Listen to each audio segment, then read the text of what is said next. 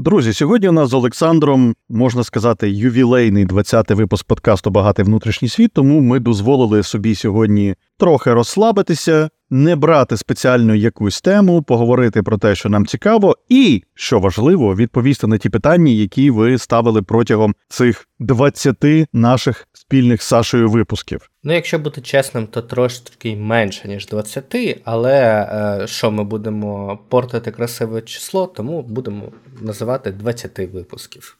Отже, сьогодні у нас розслаблений випуск про те, що нам подобається, і про ваші питання.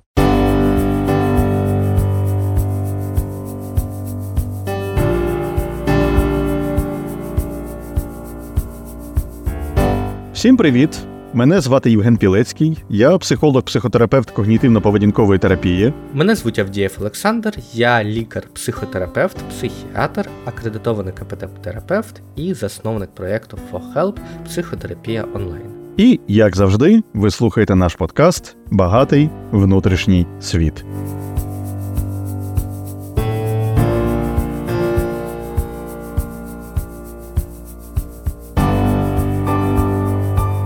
Ми передивилися всі коментарі і побачили, що є багато цікавих запитань, але по різним причинам ми не готові записувати прям окремий подкаст про е, ці речі. І деякі речі стосувалися там тем, які ми вже підіймали, але не проговорили в тематичному випуску. І таких запитань набігло досить велика кількість, і ми би хотіли сьогодні їх підняти і проговорити з вами. Ми не будемо зараз групувати ці питання по темах. Ми вирішили піти набагато простішим шляхом. Ми просто продивилися всі питання, починаючи з першого випуску третього сезону і аж до 19-го випуску. І тому ми вирішили їх власне проходити у такому порядку, починаючи з першого випуску, так і закінчуючи власне 19-м. Тому це скоріше буде лікбез відповідей на ваші питання, а не тематична або якась групова відповідь. І е, деякі запитання ми будемо залишати по суті, але трошки переформульовувати, щоб, можливо, вони були більш зрозумілими і більш корисними більшій кількості людей. Так що, якщо ми конкретно ваше запитання трошки переформулювали, то вибачте за авторське дотримання прав. Я відразу вибачаюся і всю відповідальність беру на себе, тим більше, що інколи я е, не дослівно записував, а просто тезово. Тож тож розпочинаємо. Чи вважається інсомнією, якщо я нормально засипаю, але а, прокидаюся часто і мені після цього важко заснути? Треба зазначити, що у нормі ми дійсно 4, інколи 5-6 разів, в залежності від кількості циклів сну, ми прокидаємося коротко і там інколи, можливо, навіть з кимось розмовляємо, якщо е, хтось ще не спить. І це є нормою ми е, ці прокидання забуваємо часто і на ранок просто не пам'ятаємо. І якщо у нас е, активність мозку під час РЕМ-фази дещо вища, ніж зазвичай, то це прокидання може бути довшим, ніж ніж на фоні. Скоріше за все, це можна дослідити, тим, що ви там, можливо, або більш емоційно інтенсивно проводили останні дні, або, а, можливо, там вживали трошки більше кількість там кофеїну, стимулянтів, ніж завжди. І а, якщо це є поодинокі випадки, які не є а, там більше ніж 14 днів підряд, так, то а, в цілому це є варіантом норми, який а, який є окей. І а, основна проблема це от тривожне очікування, що я знову буду прокидатися, і це може призвести до того, що ми називаємо в критеріях інсомнії. Тобто, якщо ми не можемо заснути тиждень, то це ще не зовсім не зовсім інсомнія, але те, що ви говорите, воно може бути пов'язане з проблемою зі сном, і лікується воно приблизно так, як ми говорили в тому випуску, тобто це гігієна сну і депривація. І якщо строго відповісти на це питання, то варто сказати, що інсомнія розглядається в МКХ 11 в міжнародному класифікаторі хвороб 11-го перегляду як часті і постійні складнощі або ініціації, або підтримання сну. Тому насправді, якщо ви засинаєте більш-менш нормально, а потім прокидаєтеся і не можете заснути, то це якраз підпадає під критерій підтримання сну, і таким чином, те, про що ви говорите, теж є інсомнією. Але тут є інший критерій, який вам необхідно пере- перевірити, оскільки для опису інсомнії є ще додаткова характеристика, така як те, що ось ці труднощі з ініціацією або підтриманням сну виникають на фоні достатніх можливостей та умов для нормального сну. Тобто необхідно ще перевірити, наприклад, чи не є у вас в кімнаті досить спекотно, чи, е, скажімо, ви не їли на ніч або не пили багато рідини, або, наприклад, алкоголю. Треба перевірити, чи вам достатньо зручно на матраці, чи вам підходить постільна білизна, чи немає шумів, чи немає додаткового освітлення і так далі. А так, в цілому, строго, дуже строго відповідаючи на ваше питання, підтримання сну і проблеми з ним теж є інсомнією. Наступне питання про усвідомлені сновидіння. Як досягти, але я б, напевно, трошки взагалі поговорив про них. Усвідомлені сновидіння або lucid dreaming, як це називається англійською мовою, досить цікавий феномен, який е, насправді активно вивчали і цікавилися ним ще з середньовіччя, але ну серйозні дослідження за допомогою енцефалографів, МРТ і так далі, звичайно, вже проводили у 20-21 столітті. У чому полягає феномен? Як правило, під час сну ми з вами не усвідомлюємо, що спимо, і сприймаємо цю віртуальну реальність нашого сновидіння як власне справжню. Ми нібито в матриці свого власного виробництва і не знаємо, що ми спимо. Але за деяких обставин, і найчастіше, ну принаймні, хоча б один раз у житті, кожна людина в якийсь момент, наприклад, через алогічність сну або через якісь події, які раптом вона пригадує, людина усвідомлює, що вона перебуває у вісні. І може робити там якісь дії усвідомлення. Чесно вам скажу, що найчастіше на сьогоднішній день усвідомлений сон люди використовують для декількох цілей. Перша ціль це політ, а друга ціль це сексуальні пригоди. Існує безліч технік, як досягти усвідомленого сновидіння. І я вам чесно скажу, що про ці техніки мені розповідав Саша, тому він про це розповість і вам. Я не буду говорити про ці техніки, їх можна нагуглити, це невелика проблема. А не буду я говорити, тому що, чесно кажучи, якщо ви одного разу спробуєте і так далі, то це, звісно, нічого страшного не буде для вас. Але загалом треба розуміти, що усвідомлені сновидіння це не про сон. Це не про здоровий відпочинок, тобто ваш мозок не е, знижує активність для того, щоб відновлюватися, і е, ці усвідомлені сновидіння, якщо робити постійно, вони скоріше шкодять вам, ніж ніж корисні. І, чесно кажучи, як на мене, е, вкусовщина. Е, краще. Е, подивитися кіно або помріяти, або пограти в відеогру, ніж оце от вибачте, е, не буду знецінювати чийсь досвід. Тож, давайте прислухаємося до Саші і будемо теж, поки ми ще не спимо, усвідомлено ставитися до того, які експерименти ми проводимо з власною психікою. Чудова порада. Так, продовжуємо. Самооцінка та як вона впливає на життя. О, я дуже не люблю слово самооцінка. Як ти відносишся до цього слова? Я скажу, що слово самооцінка воно дійсно розмите. Воно досить активно використовується у когнітивно-поведінковій терапії, особливо коли ми говоримо про роботу з глибинними переконаннями, тобто тими віруваннями про себе і навколишній світ, які є джерелом дуже часто негативних автоматичних думок про себе, про інших, про реальність і так далі. Але коли ми говоримо про глибинні переконання, це дуже конкретно і дуже зрозуміло. Самооцінка дуже часто використовується у широкому значенні, дуже часто переплітається з абсолютно незрозумілим мені саморозвитком. Самоцінністю, з покращенням себе і так далі, тобто тими речами, на які когнітивно-поведінковий терапевт просто так не може дати відповідь. Е, я абсолютно погоджуюся, тому що е, ще коли там клієнт або в розмові з клієнтом ми говоримо про самооцінку, то це є е, окей для того, щоб ми говорили на зрозумілій простій мові. А коли ми спілкуємося з колегами, там я інколи часто даю там ми називаємо це інтервізії від більш досвідченого фахівця у нас в команді.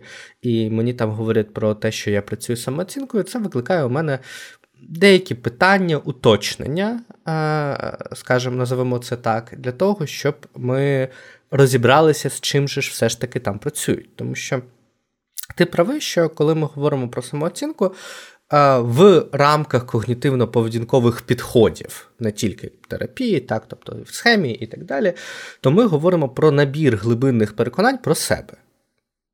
І е, вони можуть бути різними. Тобто, е, не обов'я... якщо ми говоримо про низьку самооцінку, то там це може бути як набір виражених глибинних негативних глибинних переконань про себе е, одного типу, так і іншого. І для того, щоб дійсно е, зробити гарні підтримуючі цикли і е, розробити цілі мішені, куди ми будемо бити, треба уточнювати, що саме мається під цим на увазі. Окей, чудово. Давай, Саша, наступне питання. Я згрупую два наступні запитання. Вони е, дуже близькі за тематикою. Е, там будуть дві різні відповіді, але ну ніби під однією темою. Так, перше запитання це е, кардіофобія, трошки розповісти про неї.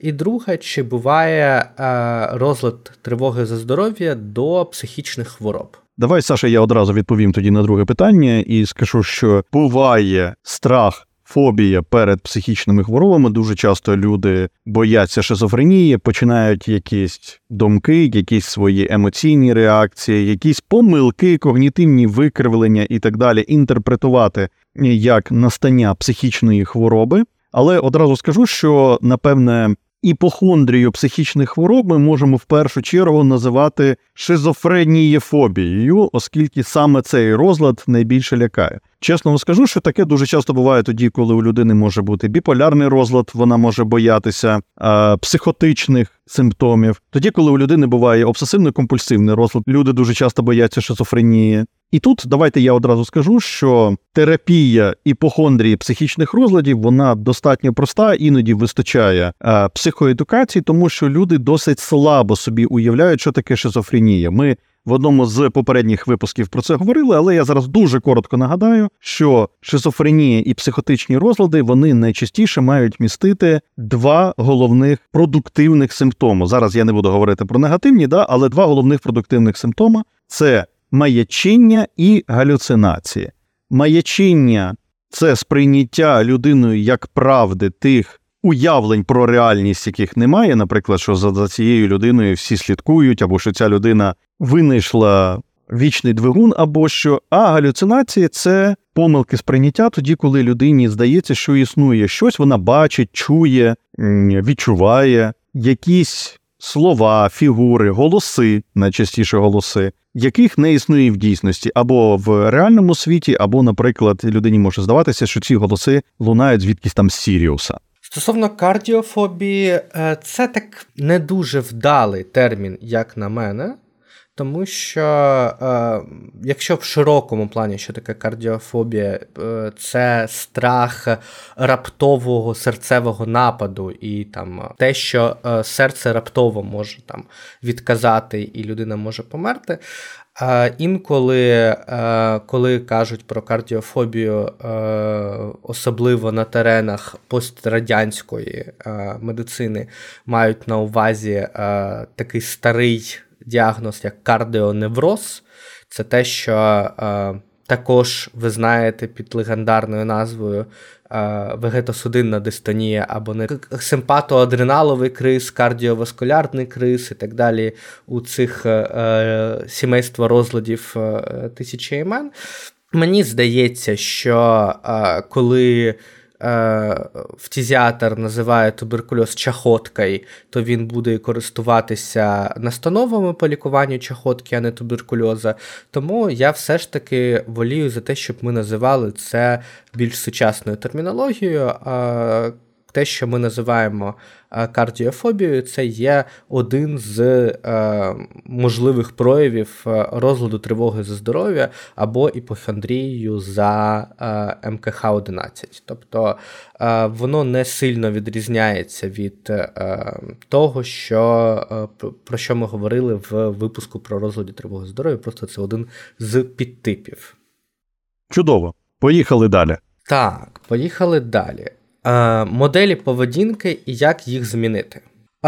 Скоріше за все, говориться про те, що в сімействі КПТ ми називаємо про коупінги, те, як ми справляємося з деякими речами, і дійсно. Очевидно, що в методі когнітивно-поведінкова терапія, те, як ми будуємо свою поведінку, є великим великим великою частиною. Якщо коротко, то скоріше за все, та поведінка, яка, яка є. У вас вона так чи інакше є адаптивною, тобто вона допомагала вам щось е, покращувати і адаптуватися до тих умов, в яких ви були.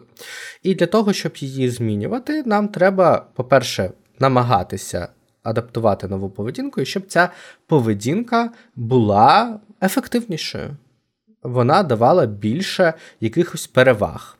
І якщо вона дає вам більше переваг, то ви будете дійсно змінювати її, тому що дивно було би більш застарілі і там менш ціннісні речі для вас будувати. Для того, щоб допомогти цьому, то знову ж таки ми можемо тестувати, наскільки ця поведінка вона є е, корисною для вас.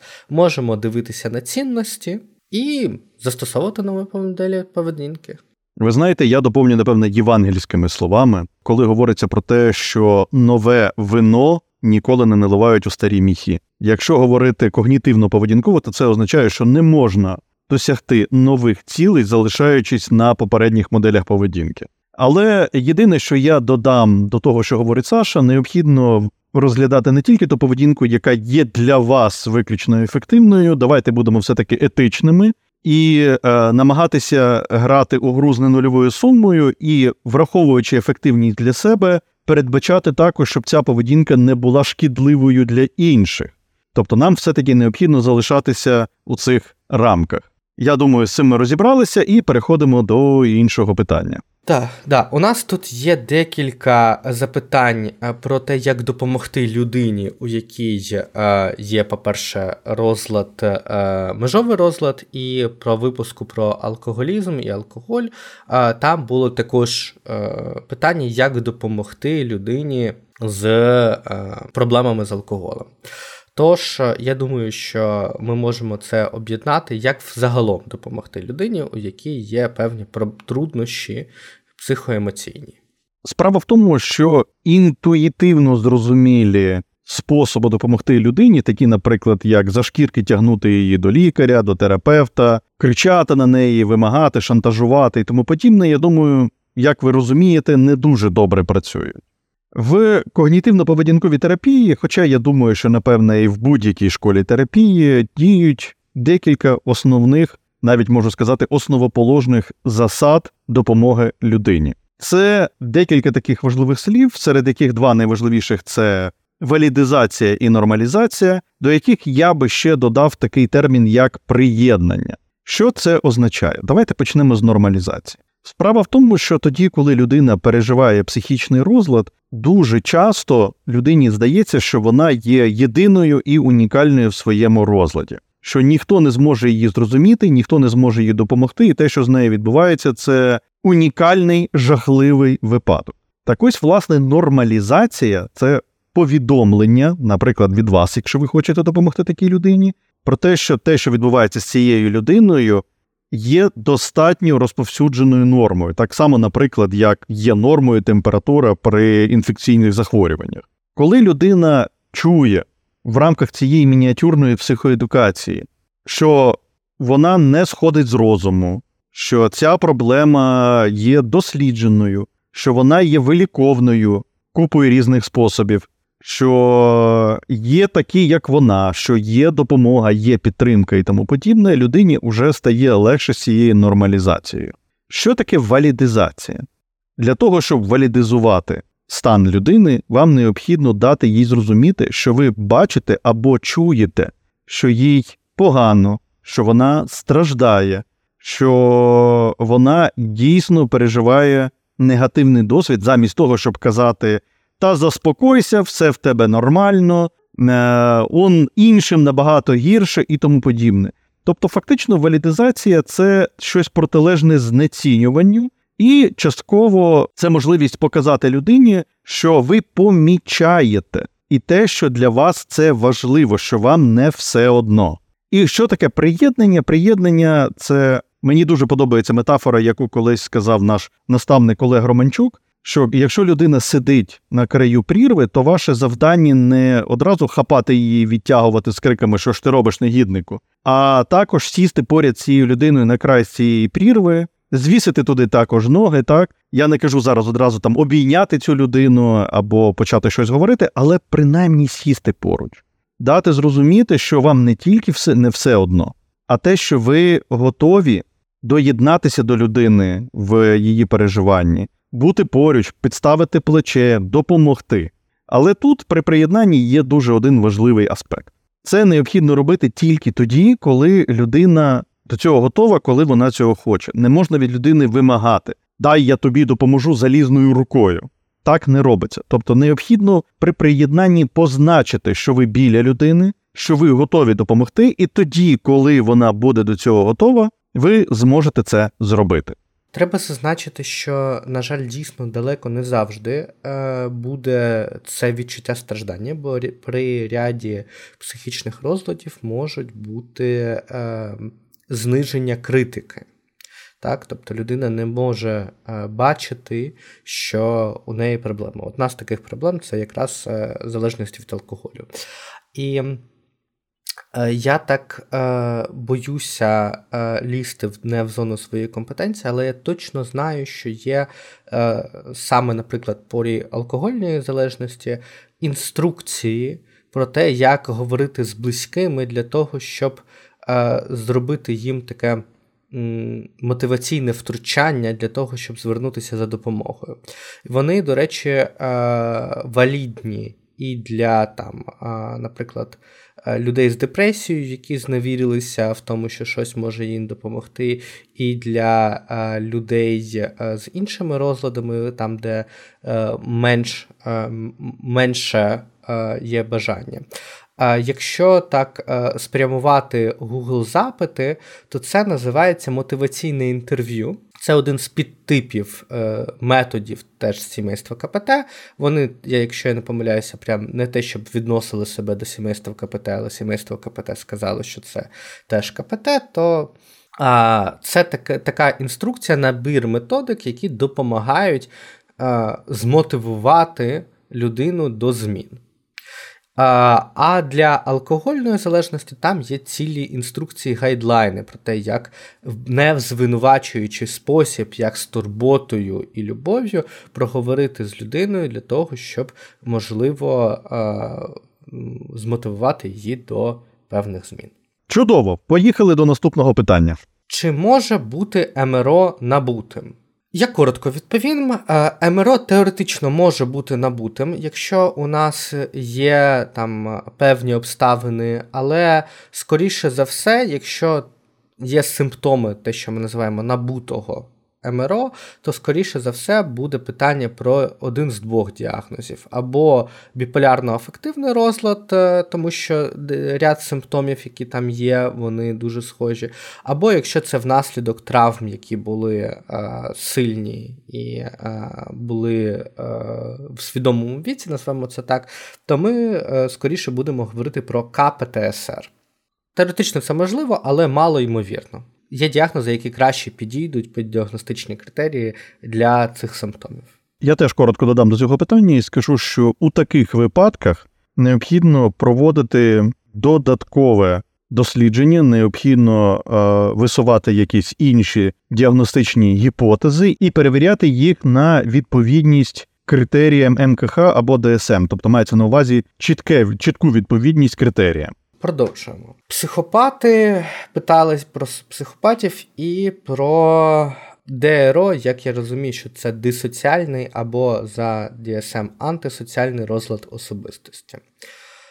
Не люб... Слово психопати дуже не люблю е, по одній простій причині, що воно вносить дуже велику смуту для різних фахівців, тому що те, що ми називаємо словом психопат на там серед різних фахівців ми маємо на увазі абсолютно різні речі. Тобто, е, якщо ми говоримо про те, що як викладають е, на кафедрі психіатрії, що таке психопатія, то це мається на увазі всі розлади особистості. Була так звана класифікація психопатій по Ганнушкіну, яка бере своє начало від фрейдистської класифікації неврози, е, психози, психопатії.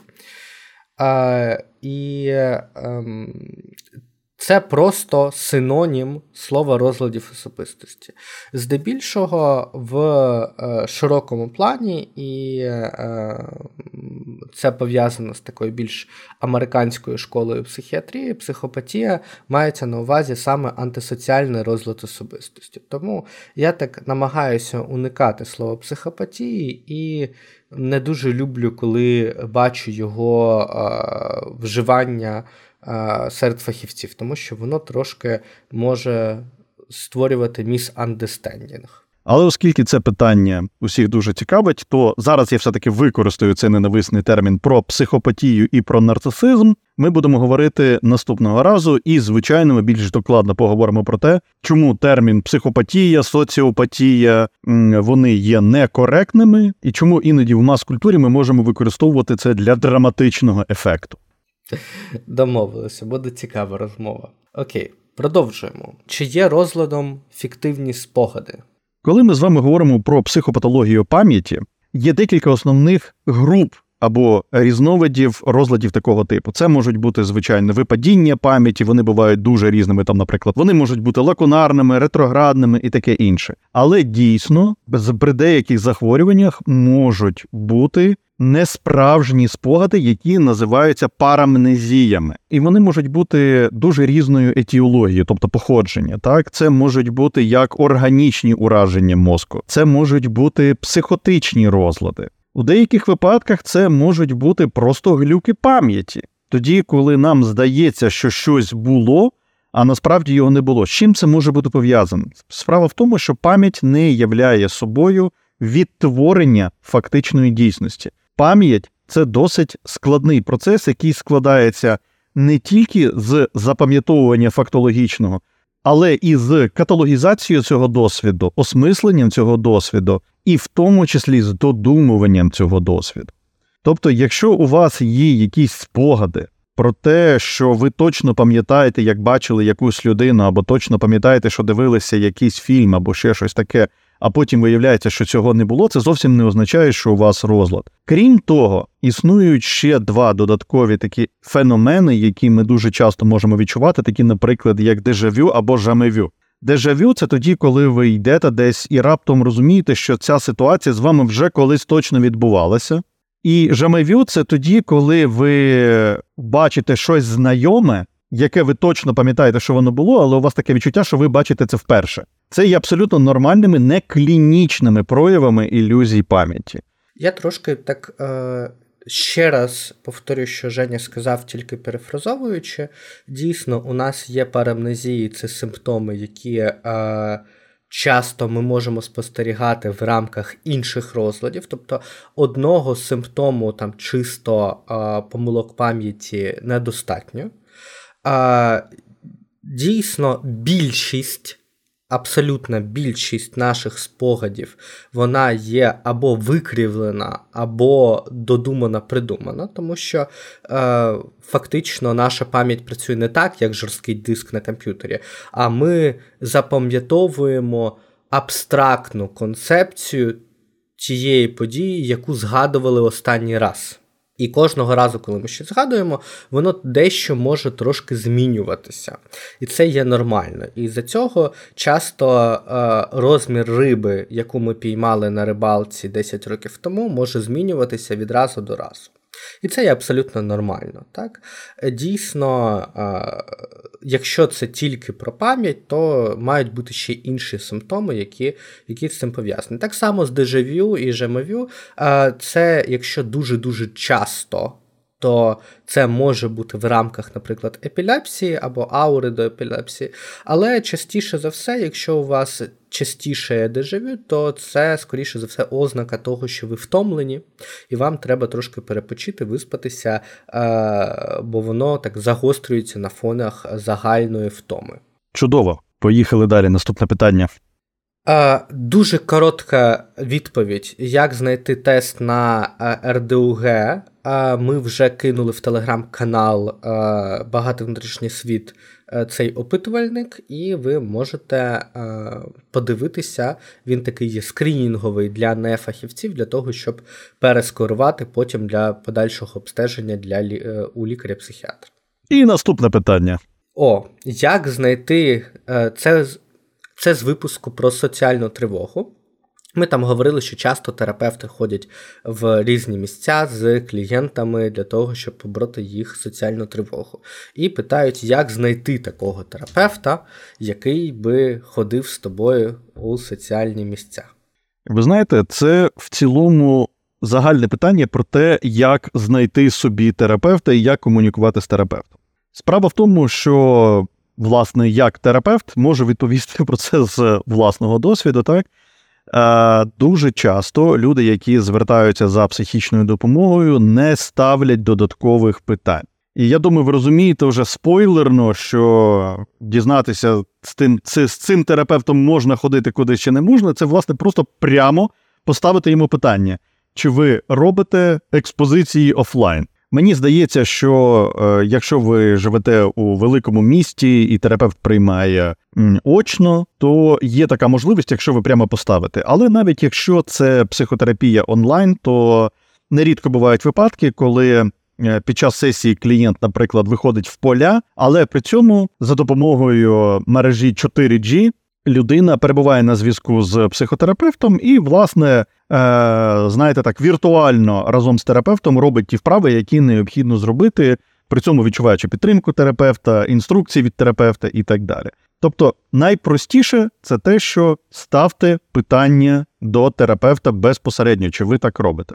Е, це стосується не тільки, звичайно, того, якими методами користується терапевт, ви можете ставити будь-які питання. Справа в тому, що терапевт працює для вас, а це не ви маєте догоджати терапевту. Тому, якщо вас щось не влаштовує, якщо вам щось не зрозуміло, якщо вам дискомфортно, то одразу озвучуйте це терапевтові, це його обов'язок.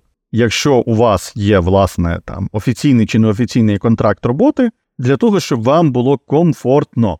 Ну, слухай, я напевно тут трошки втручуся, що не до кінця з тобою згоден. Я розумію, що е, дійсно е, це це є важливим, але все ж таки, коли ми говоримо про терапевтичні стосунки, це історія про е, рівні відносини стосунок. Тому е, все ж таки е, ми тут у нас особлива послуга, яку ми надаємо, і інколи не все так комфортно. І дійсно, більшість якихось вправ і змін вони є дискомфортні, і часто ми е, ці зміни е, поза зоною наших меж комфортів, і це є окей.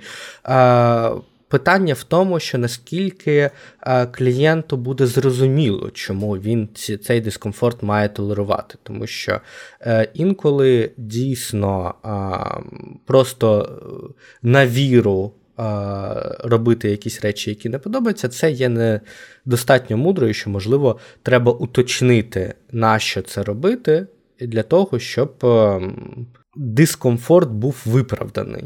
Ну, чесно кажучи, власне, це я і мав на увазі. Це не означає, що терапевт має замаслювати абсолютно все. Дійсно, деякі вправи можуть бути суб'єктивно дискомфортними, але, як каже Саша, терапевт має прозоро пояснити, навіщо це треба, і, звичайно, для цього комфорту перепитати у клієнта, чи готовий він до такого. Ось, тобто, це мені здається буде тоді етично і грамотно. Перед останнє запитання питали про феномен заївшої пісні в голові. А щодо заївшої пісні в голові, тут мені доведеться зробити невеличкий нейробіологічний лікбез. Справа в тому, що у нас є дві сірі речовини. Це так звана кора великих півкуль, яку про яку ми з вами всі в основному чули, і так звана внутрішня сіра речовина, яка складається з різних струк... мозкових структур. Однією з таких важливих мозкових структур є те, що в науці називається стріатум або полосате тіло. Там є декілька ядер, які називаються базальними гангліями, основною функцією яких є продукування різних видів активності. Це можуть бути як рухова активність, це можуть бути наші емоції, і так само це можуть бути наші думки. Фактично, ці структури мозку вони дають імпульс для того, щоб щось відбувалося. Самі думки обробляються корою великих півкуль, значна частина емоцій вони обробляються іншими структурами е, внутрішньої сірої речовини і так далі. Це нас зараз не дуже цікавить. І особливість цього стріатому полягає в тому, що цей імпульс іде постійно. Стріатум постійно генерує цей імпульс активності. І для цього існують інші структури мозку, які відсікають непотрібні імпульси, які є хаотичними, заважають, непотрібні, неактуальні і так далі. І, власне, ось ця структура, що ви просто не думали, вона іноді пробиває пробиває ці запобіжники, так як, наприклад, це відбувається з цією ж заїлою платівкою, або, наприклад, при ОКРі, коли, коли формується ось ця обсесія, тобто. Коли фактично ця структура входить в цей цикл нав'яз... цикл нав'язливості.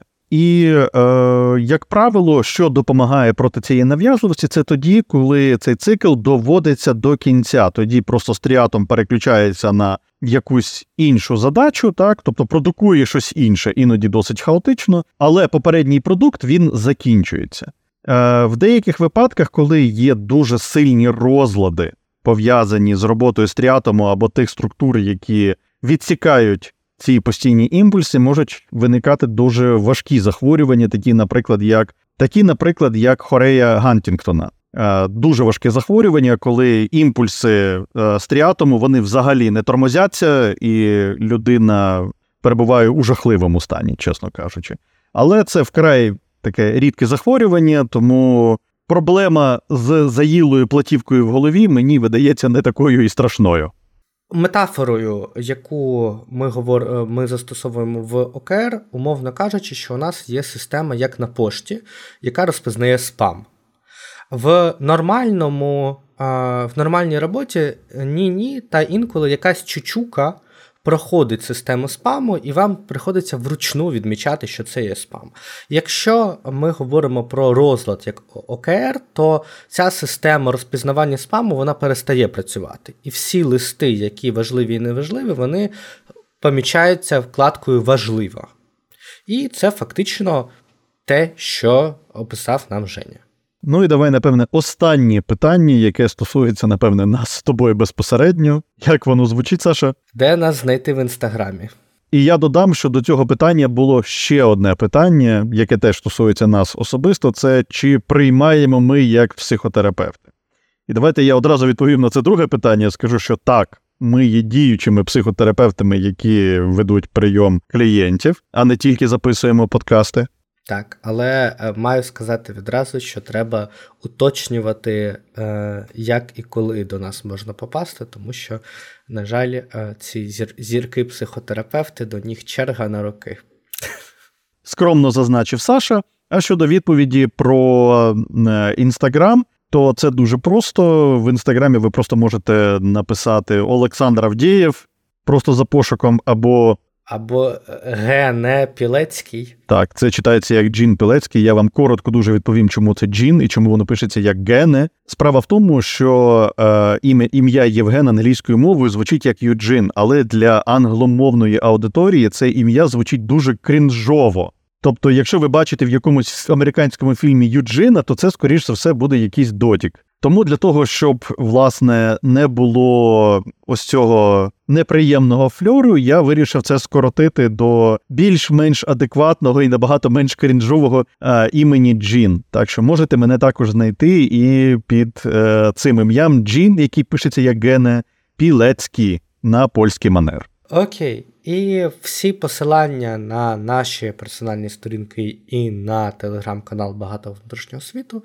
будуть в описі, де ви слухаєте. Або, до речі, вже і дивитеся, тому що тепер наші подкасти виходять і на YouTube, і відповідно на YouTube Music. Тому я думаю, що досить скоро ми з Сашою дійдемо не тільки до аудіо, але ще й до відео. Ну що ж, на цій приємній ноті ми будемо завершувати наш 20-й ювілейний випуск подкасту Багато внутрішній світ. Нагадаю, що поки що основною платформою, де можна прослуховувати тією платформою, звідки ви в основному черпали наші питання, є Spotify. Також ви можете, звичайно, нас е, слухати на Apple подкастах, ви можете на Google подкастах, які досить скоро зникнуть і будуть тільки YouTube подкасти. Ви можете нас слухати на безлічі інших автоматичних платформ уже на YouTube. Тож підписуйтеся, доєднуйтеся, ставте питання. Як бачите, ми на них відповідаємо і будемо відповідати на них надалі. Вам я нагадаю, що це ваш улюблений психологічний і психотерапевтичний, і навіть трошки психіатричний подкаст Багатий внутрішній світ. Мене звати Євген Пілецький, я психолог, психотерапевт КПТ. І мене звуть Авдієв Олександр. У нас з видавництвом Віхола в осени вийде книга про психологію гумору, тому купуйте книги Віхола, щоб вони змогли заплатити мені гонорар. Не перемикайтеся, далі буде тільки цікавіше, і до зустрічі! Слава Україні!